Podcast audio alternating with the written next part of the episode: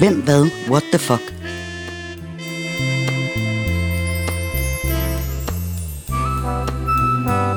Et nedslag i et legendarisk opslagsværk fra før internettet blev født.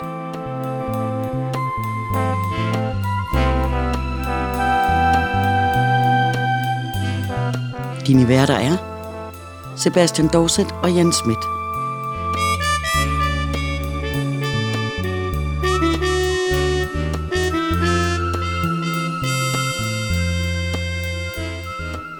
Denne gang anno 1937.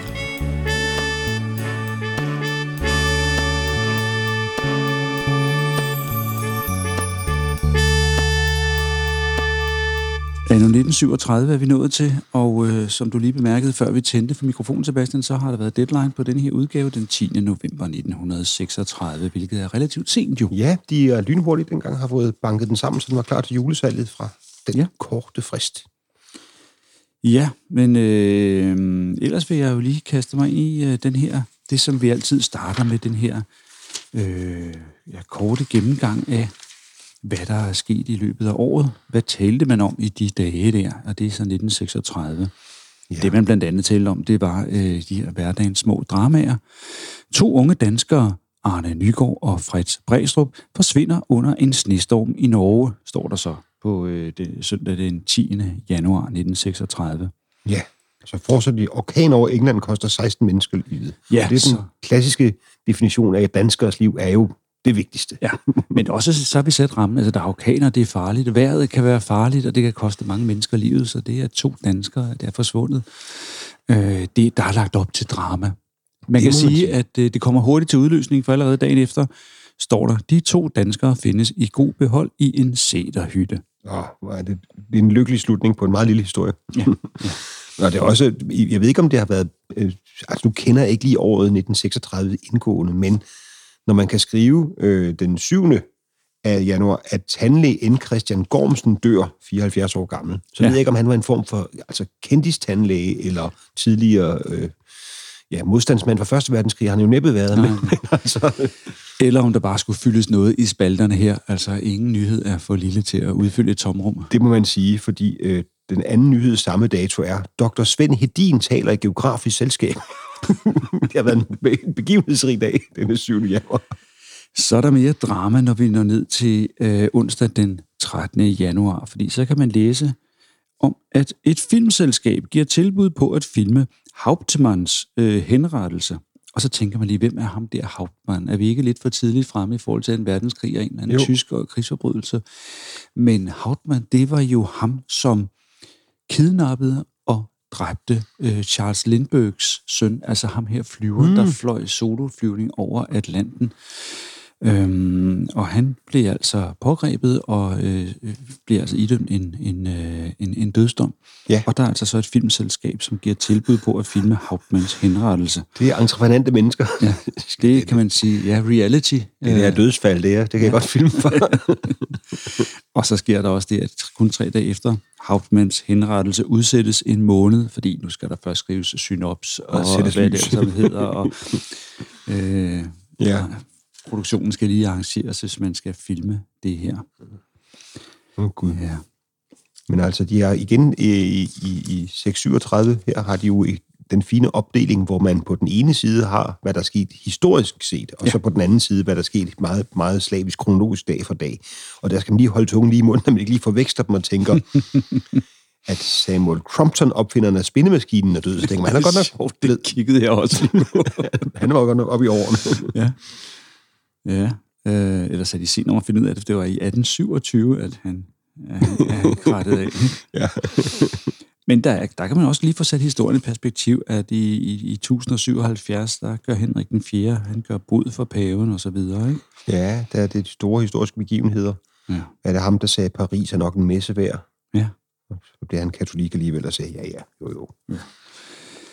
Ja, Hitler, ham der, øh, ham maler øh, Svenden der fra, øh, fra Østrig, han lader sig interviewe og erklærer, at erobringskrig betaler sig ikke. Det påstår han altså i et interview her, og det gør han den 25. januar Ja, han skulle nok lige have lyttet til sine egne ord så han sparet en enkelt patron tilbage i 45. Ja, fordi samtidig så beskylder Frankrig to dage efter Tyskland for at anlægge militære flyvepladser i den forbudte zone. Og her det er altså den demilitariserede zone øh, på bagkant af Første Verdenskrig, som jo ligger 18 år tidligere.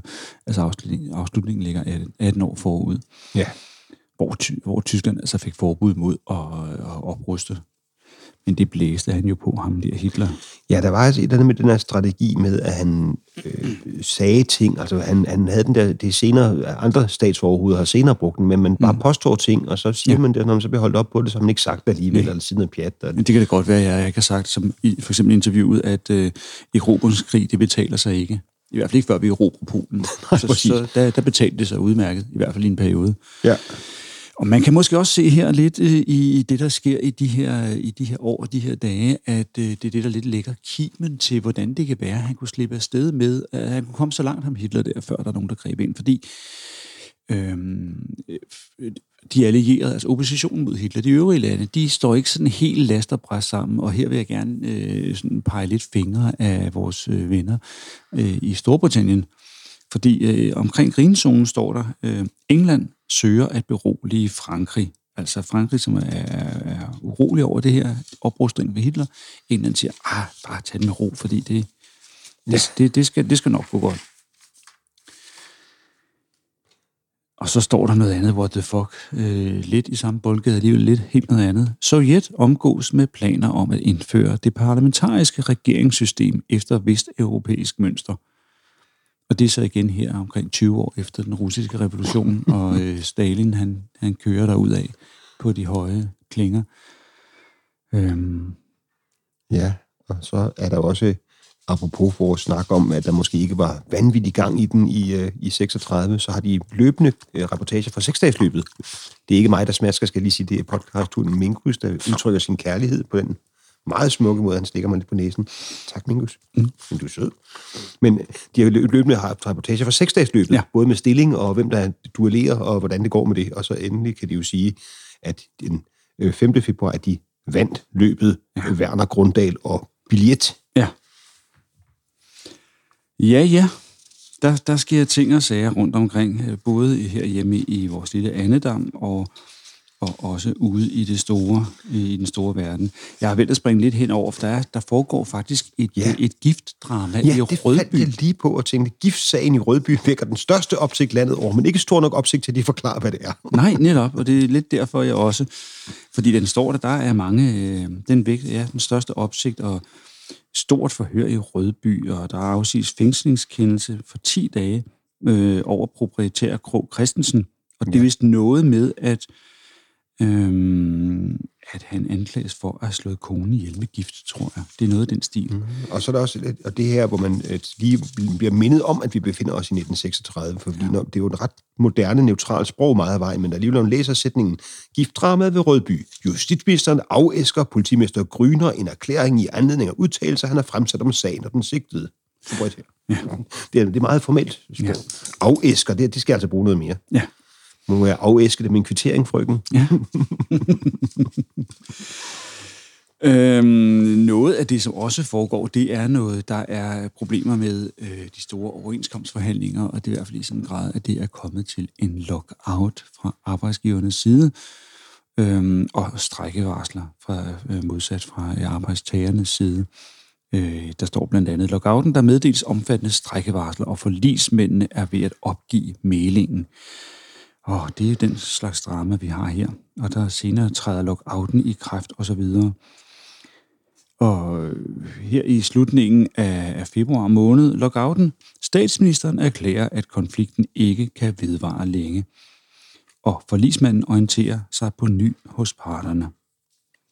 Ja, det er sådan, der i dag vil have givet sådan en, øh, en, en, en rasende samstemmig erklæring fra arbejdsgiver og arbejdstager ja. om, at, at man skulle blande sig udenom den danske model, men det er måske ikke så meget kraft dengang. Nej, eller også er de kommet så langt ud, at det hele simpelthen ved at gå helt i stå for dem. Ja. Lockouten, øh, den 29. februar, det var så åbenbart skud over det år her, øh, den 29. februar, lockouten for ligesmændene fortsætter orientering og ny melding ventes i løbet af ugen.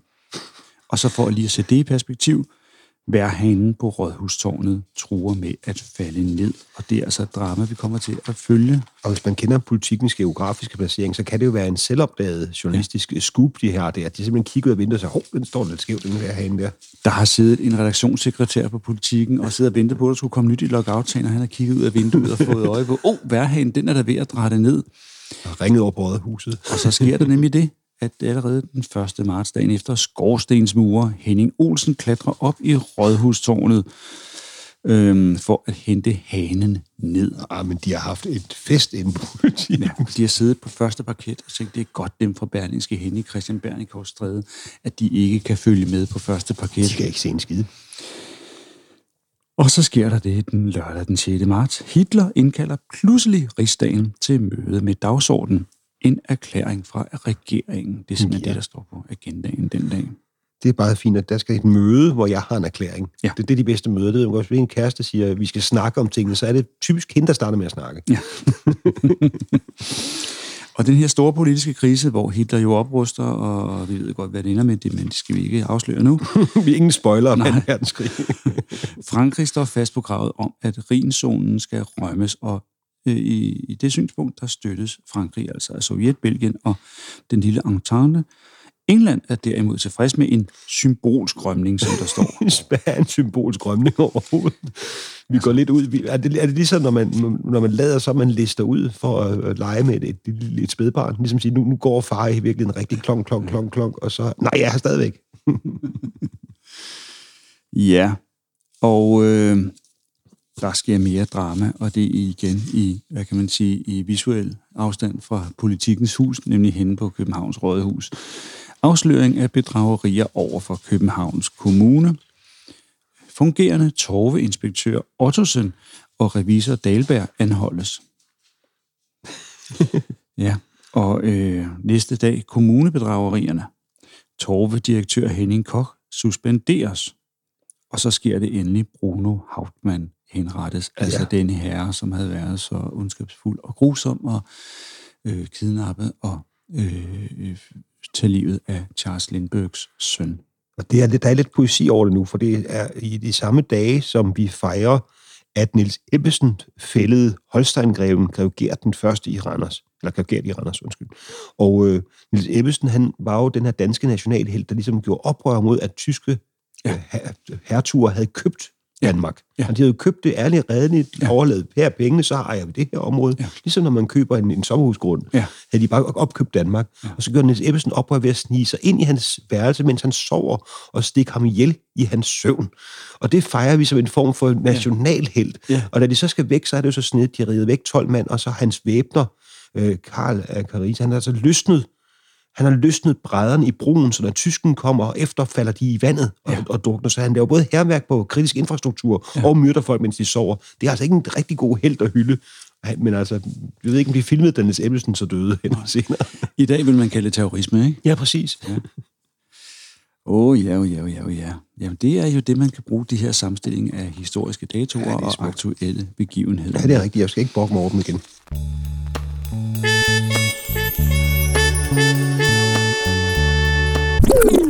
Men de her øh, kommunebedragerier, de fortsætter altså. Det er Ottosen og Dalberg afgiver modstridende forklaringer, og, og der er stadig uoverensstemmelse mellem de to bedragere, og de kan ikke rigtig få placeret ansvaret. Øhm, og samtidig hen i Tyskland sker der det, øh, hen, på side, øh, hen på side 19.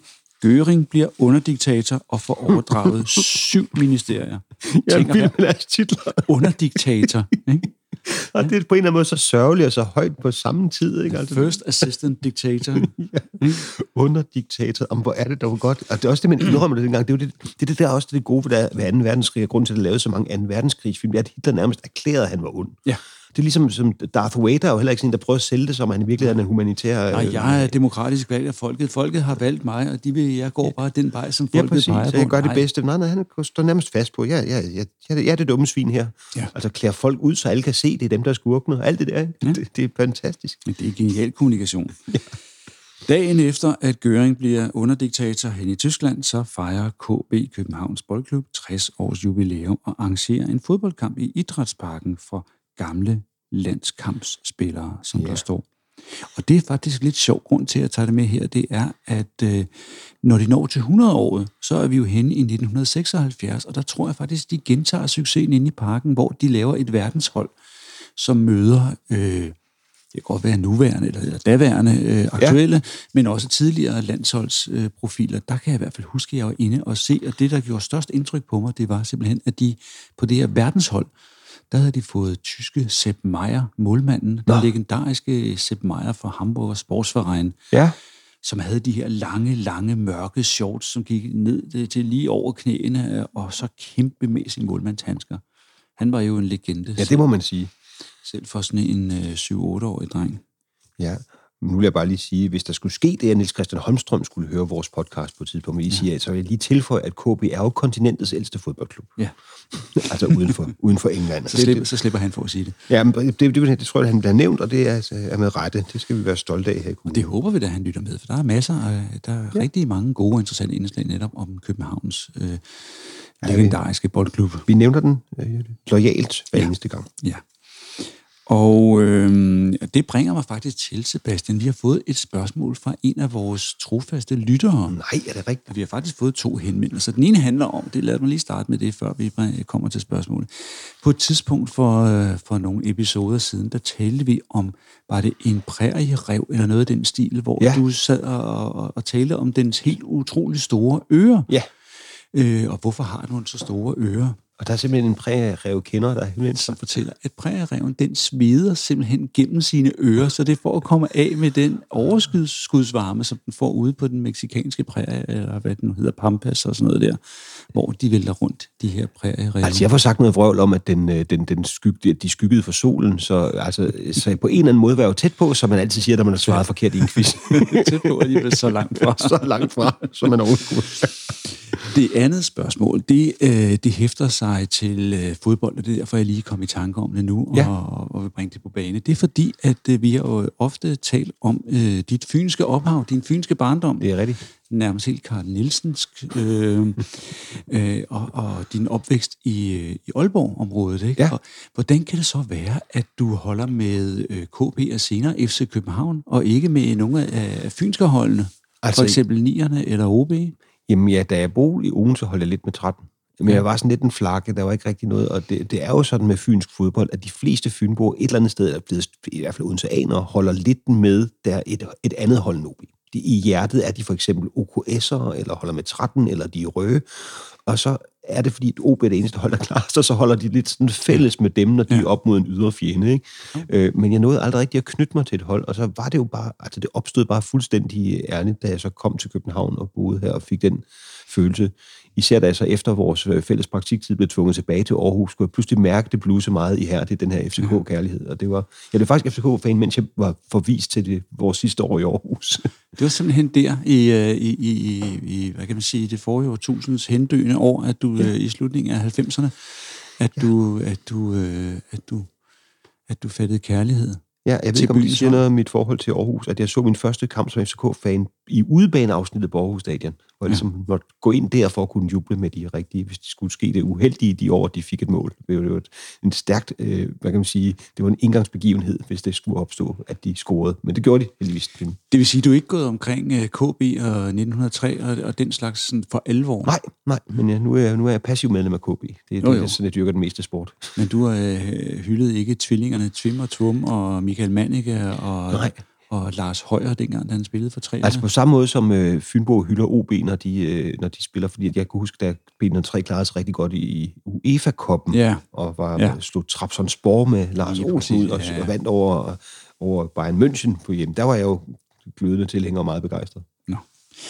Ja, men så skulle det spørgsmål være besvaret her øh, omkring dit, øh, dit glødende tilhørsforhold til FC København. Ja, tak for spørgsmålet. Og så vil vi, ja tak til spørgsmålet, og man er altid velkommen til at henvende sig, hvis man har yderligere at spørge om. Også at korrigere det, for jeg skal jo sige, det er jo tit, jeg siger noget værd røv. det skal jo, jo. man lige selv sortere. I disse, disse fake news-tider må man lige sige, man skal ikke, man skal ikke gå, gå til eksamen og basere det på noget i en vrøvl, jeg har siddet og digtet.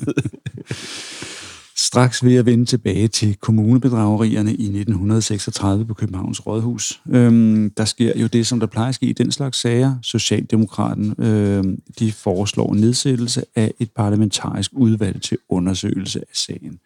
Ja. Og så ved vi jo godt, at så er der lange udsigter, før der kommer en endelig afgørelse. Ja. Nogle gange i de her, som vi også talte om lidt tidligere, i de her rubrikker, så kommer der sådan lidt uheldig, øh, eller hvad kan man sige, ikke tilsigtet, morsom, øh, eller nogle gange tragisk sammen, øh, sammensætning af historier. For eksempel der, hvor der står på den onsdag den 12. maj, børnehjælpsdag med barnevognsoptog gennem byen. Og lige efter, chauffør kører med fuld fart sig selv og sin kone i havnen. De omkommer begge. Er de så en del af det her barnevognsoptog? Det, det lyder lidt som en mand, der har fået nok af børn, børnehjælpsdagen. optog, ja. Altså, det er en ja. tragedie, men igen kan man sige, det, er, det kommer simpelthen med i overbogen. Ja, det, det kommer med. dødsfald. Ja. Nu er dobbelt dødsfald heldigvis også ret sjældne i Danmark, kan man sige. Men det er jo igen den her opdeling, for det er jo lige dagen efter, de har snakket om krigen i Abyssinien, og kejseren retter en appel til Folkeforbundet. Altså lige præcis. FN. Ja. Øhm, og, det, og folk, italienerne forlader Genève i, og efter Folkeforbundets øh, påmindelse om, at de skal et, et Abessinienkrigen, det er sådan lidt en forgangskrig til 2. verdenskrig, for italienerne skulle lige vise sig lidt, og ja. give sig krig med det nuværende Etiopien. Ja, lige præcis, at afsætte Haile Selassie og ja. så videre. Øh, og før Franco gik amok henne i Spanien, det kommer også lige om lidt, at de er han. Øh, og hvor, øh, altså, hvad kan man sige, og laver lidt, lidt noget støj øh, i skyggen af, hvilken af Hitler kunne øh, opruste og, og gøre ja, det, som han gjorde. ja, Øhm, Men det er jo sådan, at man kan sige det på nogen måde, at det var faktisk en krig, Italien vandt. Ja. Det gør det til en monumental historisk begivenhed. Ja. øhm, der er igen øh, nogle af de her hverdagens små og store dramaer. Frygteligt mordrama i, i Redby. Jeg lige, jeg tror, det skulle stå Rødby, men der står Redby, og det ligger altså på Fyn. Ældre kvinde findes døende og mishandlet. I øh, dagen efter Redby-mordet. Politiet står på bar bund. Den første øh, øh, sludder, det var noget røv. Og to dage efter Redby-mordet, den mishandlede fru Marie Nielsen dør uden at være kommet til bevidstheden. Hun har simpelthen kæmpet dagvis. Ja, og, øh, og der sker så det, hvis vi lige springer nogle dage længere ned. Redby-mordet, den myrdede begraves, og politiet opgiver at finde morderen. Det er jo trist, at, øh, ja. at der ikke er fundet en, en gerningsmand. Det er også relativt hurtigt, de giver op ja. kan man sige. Nå, jamen, ja. det finder jeg nok ikke ud af. altså, det er, I dag havde det jo kørt videre i ugevis til formiddagsbladene stor begejstring. De har sikkert været begejstrede over en kommunebedragerierne, for her, øh, her øh, fastslår undersøgelserne, at bedragerierne er begyndt før 1926, da udsalgsstederne blev lagt ind under torvevæsenet. Og det er altså 10, gået, på, øh, gået for sig i 10 år. Ja. Og så sker der altså, nu øh, er vi sådan lidt øh, offer for en trend, og det starter simpelthen med, at Lili Andersen forsøger at svømme over Storebælt, men må opgive 1000 meter fra land. Altså 1 kilometer fra land må hun simpelthen opgive. Altså, det, det, det, det, skal jeg ikke være svømmeekspert, og nu igen, øh, inden vi får flere rettelser, det er ikke, jeg er ikke som sagt fagligt kompetent til at udtale, men jeg tror, det er en dårlig idé at give op, når man svømmer hen over noget. Ja, ja der er nok... Det kræver en følgebåd. Det kræver ja. en følgebåd, man Jeg er sikker på, at der har været en følgebåd, i hvert fald også til at kunne berette om det her. Hvis men, vi så lige... men altså, er det 1000 meter fra land på som udgangspunktet, eller er det før hun når i land? Nej, nej, det er, hun sætter fra, og så når hun at svømme 1000 meter fra land, tænker jeg. Altså, nu, jeg, jeg ved godt, det er hårdt at svømme i hav, men det er, det, man, man jo næsten håbe, at hun har fået et lille befind, for ellers ja. er det utroligt lidt. Det er, Mandrilaftalen havde en figur, som, øh, som skulle forsøge at slå verdensrekord, og aldrig noget meget, meget langt, og det var en utrolig sjov sketch med, at Svend Ulotte skulle spise 100 flødeboller på et minut, og når til de to, som cirka. men det er lidt der, vi er henne. Lige præcis, fordi men det, øh, det kan sætte sådan noget, sætte noget massehysteri og sætte en trend i gang fordi øh, hende øh, den, øh, nogle dage efter, Else Krav forsøger at svømme over Storebælt, men opgiver efter 17,5 times svømning på grund af krampe. Ja. Altså hvis man har svømmet over 17,5 øh, time over Storebælt og må opgive, øh, fordi man får krampe, det er rimelig surt. Ikke mindst fordi to dage efter, så kommer Lili Andersen på banen igen. Ja. Og hun svømmer nu over Storebælt på kun 7 timer og 43 minutter. Det vil sige, altså... Hun har luret strømmen lidt bedre. hun har simpelthen taget lige toget over, eller sejlet over først, og så ja, ja. svømmet tilbage. Jamen, det er godt, det er godt Lille, nu lige kunne lure lidt på Elses øh, fejlslagende ting. Så har vi også en af de her, øh, de, vi nævner næsten dødsfald alle dage, og så dør forfatteren C.K. Chesterton, 62 ja. år gammel, i, her i, juni. Og det er faktisk at forfatteren af den første øh, bog, jeg nogensinde købte på ja. egen hånd. Manden, som var torsdag, som en, en lille øh, komisk øh, roman om øh, anarkister, øh, der forsøger at øh, lave en, øh, en terror, øh, dertid terroraktion i London. Øh, og den købte jeg, fordi jeg var på noget skoleudflugt i, det har været anden klasse, og så var der bogauktion, og så fordi jeg prøvede at være det vittige barn, så råbte jeg 25 øre, og så var der vist sig ingen voksne havde tænkt sig at købe, så jeg må hen til min far og tække 25 øre, og så havde jeg købt min første bog. Sådan begyndte det. Sådan begyndte det. Jeg tror, har den vist endnu et sted. Nej, det vil jeg gerne låne at læse. Jamen, jeg, jeg, synes, jeg husker den som god, men som sagt var jeg altså også 8 år, da sad der med min første bog. Ja, ja, men altså... Far var en anarkist.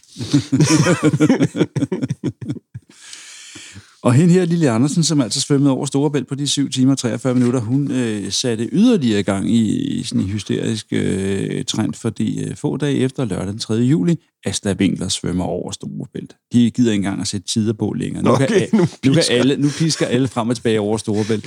Så er det altså rimelig surt at være hende her, Else Krav, som har forsøgt at øh, omholde op efter 17,5 time med krampe.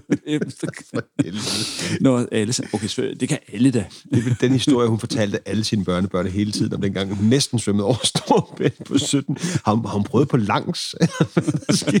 hun har misforstået det. Jeg synes godt nok, det, det trækker tænder ud. ja, tænder ud træk øh, kommunebedragerierne sagen om det også. De to bedragere beskylder gensidigt hinanden for at have taget initiativet til det første bedrageri. Og imens i udlandet, så er øh, altså ballade i Danzig, hvor Polens øh, protestnote afleveres i Berlin. Det er vel der, Hitler begynder at, at gøre krav. Ja, resten med sablerne. Ja, ja. Men om man skulle tro, at det her svømmeri, det var slut. Det er det ikke, Sebastian. Den, at, den 18. juli, så hende der Lille Andersen, hende som fik hul, prikket hul på bylden der, hun forsøger at svømme fra Korsør til Lohals, men må give op. Altså, hun er, hun er halvt fremragende sportskvinder og halvt galning. Ja. hun svømmer bare rundt, pisker afsted ud i vandet, ja. og så alt det skibsfart må stoppe op. Det, det er lille igen.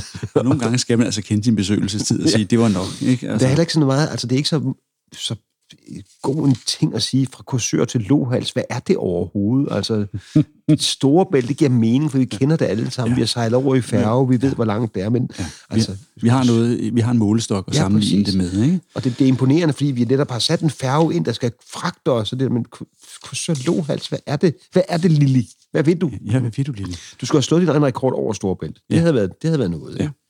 Så skulle hun gjort det med en arm eller et eller andet den stil. Ikke? Ja, præcis. Eller med, ja. med en hat på, eller en papegøje på hovedet. Ja. Få dage efter sættes der et forløbigt punktum i hvert fald for kommunebedragerierne. Ottosen og Dalberg idømmes hver fem års fængsel øh, og fradømmes de borgerlige rettigheder for bestandig.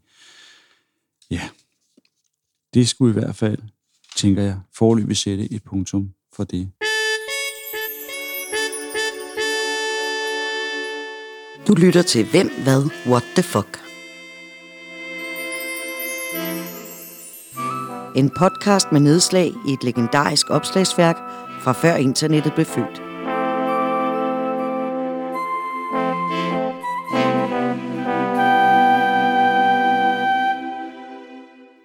Ja. Det er der ikke sket med svømmerierne, fordi øh, hvis man går ind til søndag den 9. august, den 17-årige Jenny Hammersgaard svømmer fra Langeland til Korsør. Og Jenny Ja. ja. Og det er måske derfor, at man så også nogle få dage efter kan konstatere, at Danmark, hvis vi kan noget, så kan vi det der med at have unge piger til at svømme, fordi ja. så har vi lille Henrivende Inge på kun 12 år, som under Olympiaden i Berlin. Hun får bronzemedaljen i svømning. Altså, hvis der er noget, vi kan, så er det at svømme. Ja. Det var, at hun gjorde det samme. Hun svømmede på tværs af bassinet. Ja. det, det er ulig kortere. Og øh, i øvrigt et par dage efter, så vinder Ravnhild Weir en flot sølvmedalje ja. til Olympiaden i Berlin. Ja, lille henrivende Inge på 12 år. Ja. Jeg ved ikke rigtigt, må man overhovedet stille op som 12-årig nu? Det virker ja. rimelig... Øh, ja. Jeg kan huske, at da hende der gymnasten øh, Nadja Komanic fra ja. Rumænien, hun var jo også øh, omkring de der, lignede en 12-årig, hun var ja. måske 13, og påstod, hun var 15, men var jo en fantastisk gymnastikpige, som ja. kastede sig rundt på bare og ringe og det ene og det andet. Øh, og ja, Ja, men det var det der med, at de, de trænede den så hårdt, at de ligesom, man, man havde sådan rygter, hørt rygter om, at deres vækst simpelthen stoppede, fordi ja. der ikke, de kunne ikke uh, få kalorier nok i, i skruten til, at de også kunne vokse, når de skulle træne de der 10 mm. timer om dagen. Eller hvad det nu var. Så har vi en lille kriminalsag. En tyv, der har stjålet bilkongen Opels øh, juveler, han øh, til en værdi af, af 800.000 mark. Han eftersøges i København. Ja. Det er en mange juveler at have for en herre, vil jeg Ja, sige. Men ja. altså, ja, han Men er, jo bilkonge. Opel. Ja, Opel. Det er jo både Ka- Kadett og Opel AstraZeneca, eller hvad de alle sammen hedder. øhm, der går ganske kun øh, få dage, fordi så øh, anholdes Opel-tyven i London, og altså ikke i København. I mellemtiden, der har Adolf Hitler gjort redde for en omfattende økonomisk fireårsplan. Ja, og det er der, man skulle have lidt efter. Jeg ved godt, fireårsplaner og økonomiske planer i det hele taget er kedelig læsning, men hvis han nu hen under nogle år, for eksempel tre år senere, ligesom står indtægterne for vores besættelse af Polen, Ja. begynder at regne dem med, så kunne man måske godt have luret, at han var ude på noget. Frygtelig mange udgifter ja. til feltog mod Sovjet og den slags. Og så kan jeg ikke lade være med at nævne en ting, som jeg har nævnt tidligere. Det kan være, at vi gjorde det i, ja, i, i en anden udgivelse fra 30'erne. Fodboldkamp i Aarhus, nærmest, der står, ikke, står godt nok ikke landskamp, mellem Jylland og København. Og København, der altså vinder med 1-0. ja. Ja, Men det er rigtigt, man lavede de der regionale ting, ikke? Det er jo også meget... Men det skal lige siges, at mens, mens samme dag, som hvor Hitler gjorde redde for den her omfattende økonomiske fireårsplan, øh, hvor der sikkert også stod nogle øh, projicerede indtægtsmuligheder, øh, der øh, skete der det, at øh, under, i borgerkrigen i Spanien, der var der hæftige kampe omkring Toledo. Det vil sige, at han har nok... Øh, verdenspressen har nok været bedøvet lidt af de her kanontorden fra Spanien. Ja, det hele, det hele stø, begynder at stå i brand. så sker der det, Sebastian, at søndag den 10. oktober, så sker der det, som mange har ventet på, ikke mindst folk fra politikens hus med udsigten, nemlig det, at hanen på rådhuset sættes på ny på plads. Ja. Og professor Vinding Kruse fremsætter dagen efter forslag om ny lov om ejendomsretten til åndsarbejder. Ja, Det er så noget, hvor vi begynder at sige, tak Vinding Kruse. ja, det er ikke dumt. Det er ikke dumt. Henne i Aarhus øh, drej, øh, tager en øh, 17-årig skoledreng konsekvensen. Øh, han øh, dræber simpelthen sin mor af frygt for at vise en dårlig karakterbog. Han havde i hvert fald en dårlig karakter, kan vi så sige. Ja, ja, det havde han i hvert fald. Det havde han papir på. øhm, Nej, men hvor er det dog øh, en voldsom tragedie. Han, ja, man kan næsten ikke begynde at tænke over, hvor dårlig karakter har han fået. Nej, der sker det tre dage efter, at han, øh, han erklæres for sindssyg. En Ja. skoledreng, der myrdede sin mor, erklæres for sindssyg. Ja, det kan man sige. De, de var måske... Vi, vi snakker meget om det her med diagnosesamfundet, og alle børn har en diagnose i dag, og, har, og, men måske har nu så øh, været en anden grøft tilbage i 36 udredt for få børn. Ja. Man må, har måske... Det er det, det er gode ved det lige at få en diagnose og noget behandling, inden man begynder at stikke knive i sin mor. Det er, bare, det er bare et tip. For Ja. Det er et lidt for sent tip her. Og lidt apropos noget andet, men alligevel lidt det samme. Gewandhauskoret fra Leipzig, de opfører Bachs øh, smukke Håmålmesse i Frue Kirke, og Hitler indkalder til førermøde. Det har været en han har nok ikke skulle booke et, et, et kongresscenter. Han kunne ligesom tale lidt med sig selv, ikke? Jo, og underdiktatoren Göring skulle også. lige- Nå ja. Ja, for der sker det med det, at, øh, at, at få dage efter her den 19. oktober, øh, Göring udnævnes til diktator for fireårsplanen. Åh, han er ikke ja, bare ja. han er ikke leder, eller projektleder, eller tårholder, eller noget. Han er simpelthen diktator. De er vilde med det der diktator. Det er I skal gøre sådan. Ja, så, ja, så revisordiktator. Ja, sådan ham, der står for... Nej, regnskabsdiktator, skal det hedde. Det, det hedder revisor i Tyskland. Åh, oh, ja, ja. Kommunebedragerierne, sidste nyt. Øh, nyt bedrageri i Torvdirektoratet. Ej. Aha, og den sigtede assistent, Valøre Andersen, han flygter. Og det bliver nu bliver det rigtig dramatisk. Vi troede lige, at det havde fået, øh, der var sat punktum for det med de her domme. Nej da. Øhm, men der sker det, at øh, ja, den side har du måske ikke fået med, Sebastian. Det er så fint, du, du tager den. Ved kommunebedragerien og politiet jagter den forsvundne torveassistent.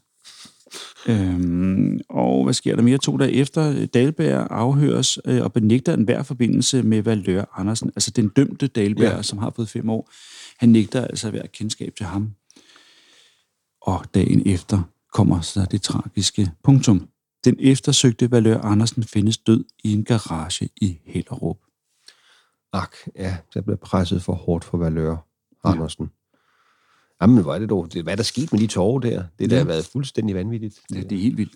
Det er helt tosset. Det er der en stor kriminel bule. Det er helt tårligt. ja, jeg ved ikke, om vi skal kigge lidt på nogle af de døde. Jo, der er der nogle gode døde i år.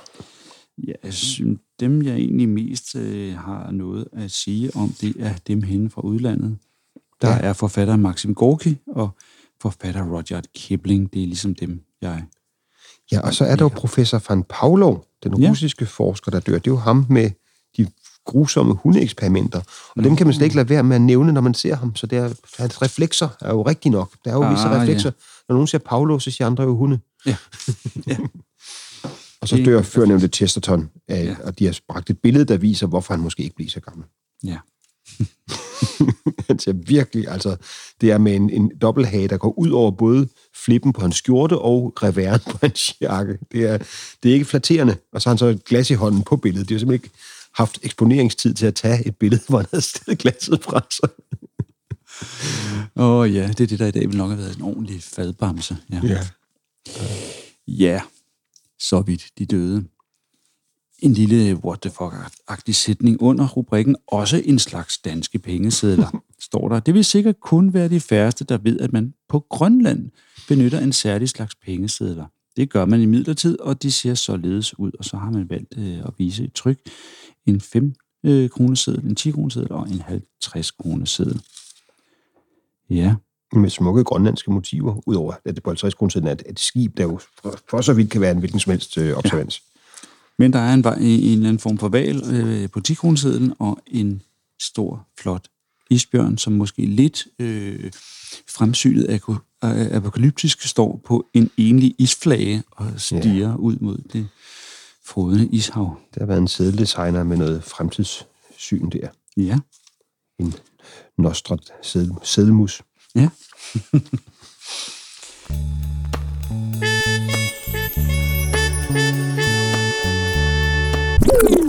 Jeg tænker, vi skal tale lidt om Danmarks forbrug af forskellige artikler, som øh, det er foregået i året 1935 her. Og det har man valgt at illustrere på sådan en lidt, øh, sådan en lidt morsom måde, så man måske mere forstår. For eksempel, hvor mange cigaretter, der blev røget. Der blev nemlig i 1935 i Danmark røget 1,3 milliarder cigaretter. Ja, det var også det, Godt der og vel. bare røg. Ikke? Det er jo de år, hvor det var, man nærmest forventede at ryge. Ja.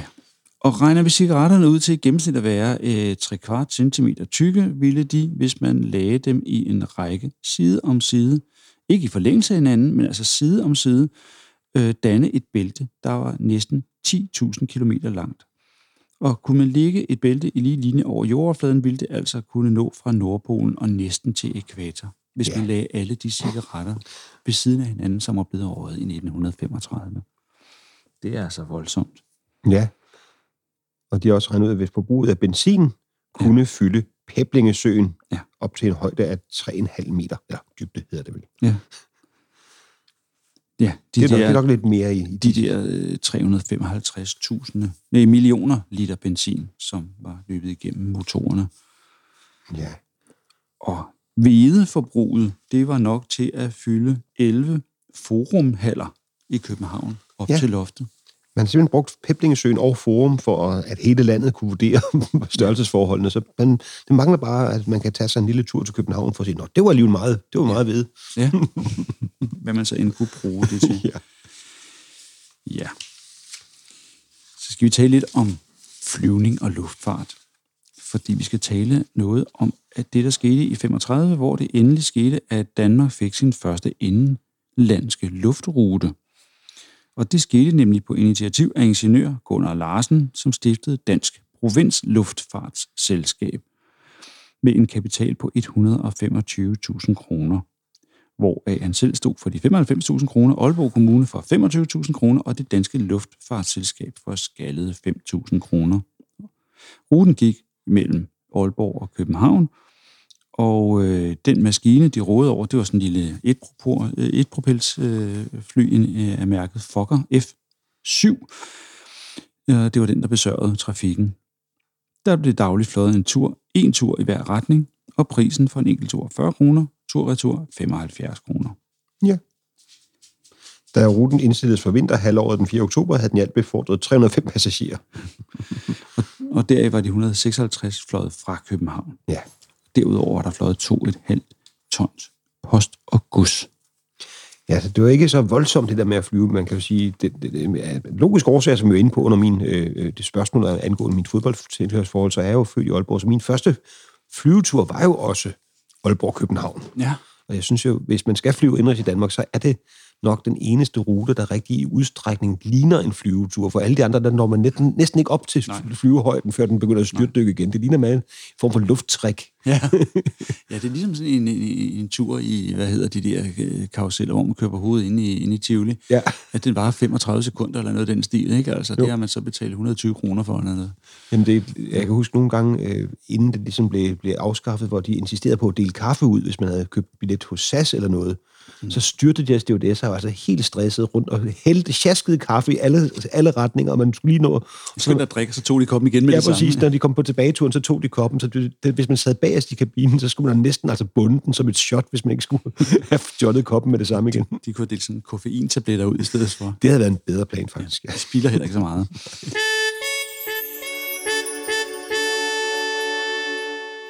Du lytter til Hvem, Hvad, What the Fuck.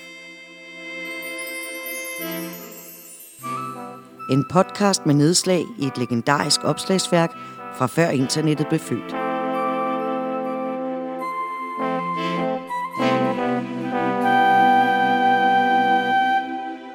Man har lavet en, en lille oversigt, statistik, øh, oversigt over, hvor er bilen almindeligst.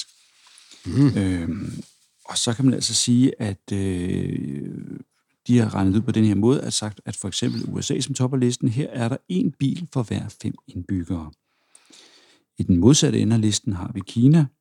Der er altså en bil per lige knap 10.000 indbyggere. Altså 9.858 indbyggere. ja. Danmark ligger sådan, øh, jeg synes, Ej, jeg det er fandt... toppen. Vi Ja, ligger ligger med pænt. 28. Vi ligger lige mellem Storbritannien med 24 og den sydafrikanske union med 36 Ja. Indbyggere per bil. Og så ligger Sverige med 40 per bil. Så der er også markant færre biler i Sverige Ja. end, end hos os. Altså Ja. per indbygger. ja. Og hvad kan man bruge det til? Ikke så meget udover det. det er meget, de, de har jo slet ikke haft nogen af det, vi kan kalde deciderede ulande med. De har Kina, som øh, altså er helt u- ulig alle de ja. vesteuropæiske lande, og, og USA selvfølgelig. Men de har ikke sådan noget med Uganda. Jeg tror simpelthen ikke, de regnede med, at der var biler i Uganda. Det er sjovt at se, at Japan ligger øh, så langt i bund øh, her, øh, Ja. fordi de kommer jo igen efter krigen og bliver øh, et stort teknologisk øh, gennembrudsland. Der er altså en bil per 754 indbyggere. Det ligger altså på tredje sidste pladsen. Tyskerne er heller ikke særlig højt. De ligger på 63, Nej. og det er lige over Island med 64. Men er det på det her tidspunkt, at øh, ham der, vores lille maler, Svend fra øh, Østrig, at han har introduceret folkevognen? Ja, han prøvede i hvert fald det er over. Ikke? Altså, ja. Det har jeg altid tænkt på, hvis man føler, at man har en dårlig chef. Det der med, at Hitler ligesom insisterede på, at de skulle bygge en bil, der skal leve op til de krav, de krav, de krav, den skulle kunne sælges for det og det. Ja. Så ved man godt, man siger jo ikke nej, eller det, det er sørme lidt dyrere her Hitler. Det er, så, man, Ja. det er altså lidt af pressearbejde under. Så tænk på det, hvis jeg har en dårlig chef. Jeg skulle have ham, der tryllede en folkevogn sammen, så den kunne leve op til, til Hitlers øh, meget, meget strikse, strikse øh, opskrifter. Ja. Nu skal vi tale lidt om særlige brevforsendelser, fordi øh, især de unge lyttere, de vil jo ikke vide noget som helst om, at, at, øh, at man kan kommunikere på anden måde end elektronisk ved at sende en, en øh, sms eller en, øh, i hvert fald en eller anden form for instant message, eller måske noget så bedaget som en e-mail. Ja, det er jo Men for de at man- unge en meget langsom kommunikationsform. Men at man skulle have et, noget som et brev, hvor man skrev noget ned på et stykke papir, puttede det i, i en kuvert eller en konvolut, satte et frimærke på, puttede det i en postkasse, hvorefter der kom en, en offentlig embedsmand og tømte postkassen en gang eller to gange om dagen, og bragte det her brev enten med lastbil, tog eller fly til derhen, hvor det skulle, og afleverede det i modtagerens postkasse hjemme, hvor de boede. Og det var en meget lang sætning for at fortælle, at der var så også noget, som hed særlige brevforsendelser. Det Ja. er der lavet en oversigt over her. Ja, det er godt nok øh, avanceret. Man skulle virkelig have læst nogle regler, øh, for eksempel i Hvem hvor, for at finde ud af, hvordan man sender et brev. Ja. Der er noget, som hedder banegårdsbreve, fordi. Ja. hvis modtageren nu er så ivrig for at modtage den her besked, man sender til vedkommende, at han ikke kan vente på, at posten bliver bragt ud dagen efter, så øh, kan man altså lave indgå en slags aftale om at sende sit brev som et såkaldt banegårdsbrev, hvor man kan som modtager kan gå hen på banegården, når posttoget med postvognen ankommer, sige, jeg hedder sådan og sådan, jeg venter et banegårdsbrev, og så har afsenderen altså sat tre lodrette streger hen over øh, konvolutten og hjørnet skrevet banegårdsbrev. Ja, og betalt for med 30 øre ekstra. oveni, for Ja. at man kunne få den her øh, ekspresudlevering af sit brev. Ja, så kan man også få med på søndag helligdag. Det kostede 10 øre ekstra. Så skulle der stå søndagsbrev op i hjørnet. Så kunne man simpelthen få den, hvis man nu kendte en, der havde fødselsdag en søndag, så det skulle komme på dagen. Så kunne man sende det der. Og så skulle man også sende et stort kryds hen over det, og det tror jeg er sådan, man, når man sidder og sorterer dem, kan se, øh, der skal man ikke læse, nærlæse, hvad står der skrevet i hjørnet. Nej, altså, der, der er er et kryds. et, et bestemt kryds henover, så skal det behandles som et ekspres- eller søndagsbrev. Ja. Petersen, glimrende mål. Og træffeligt dirigeret hovedstød der af Bjarne Petersen på Bostrøms lige så udmærket set øh, indkast. Vi er nået til sporten, Sebastian. Ja. Og vi er nået til sporten... Det er den, jeg ikke har. Har du ikke den? Nej. Jo, det har, har du. Den har, nå, det er den forkerte, du har fået. Ja, Så må du kigge lidt med her. Jeg kigger med hos dig. Ja, fordi vi er jo øh, desværre i den situation, at vi har kun én udgave af denne her sådan, bog øh, fra 1937. Danmarks turnering i fodbold. Oha. Med starten af efterårsturneringen i 1936 begyndte et nyt afsnit i dansk fodbolds historie. For første gang spilles der en landsomfattende Danmarks turnering, delt i tre rækker. I alt deltager 28 hold. Klubberne i første og anden division spiller alle mod alle, både efterår og forår. Tredje division er delt i to kredse med fire hold i hver. Inden for hver kreds spilles en, en enkelt turnering, hvor efter vinderne mødes.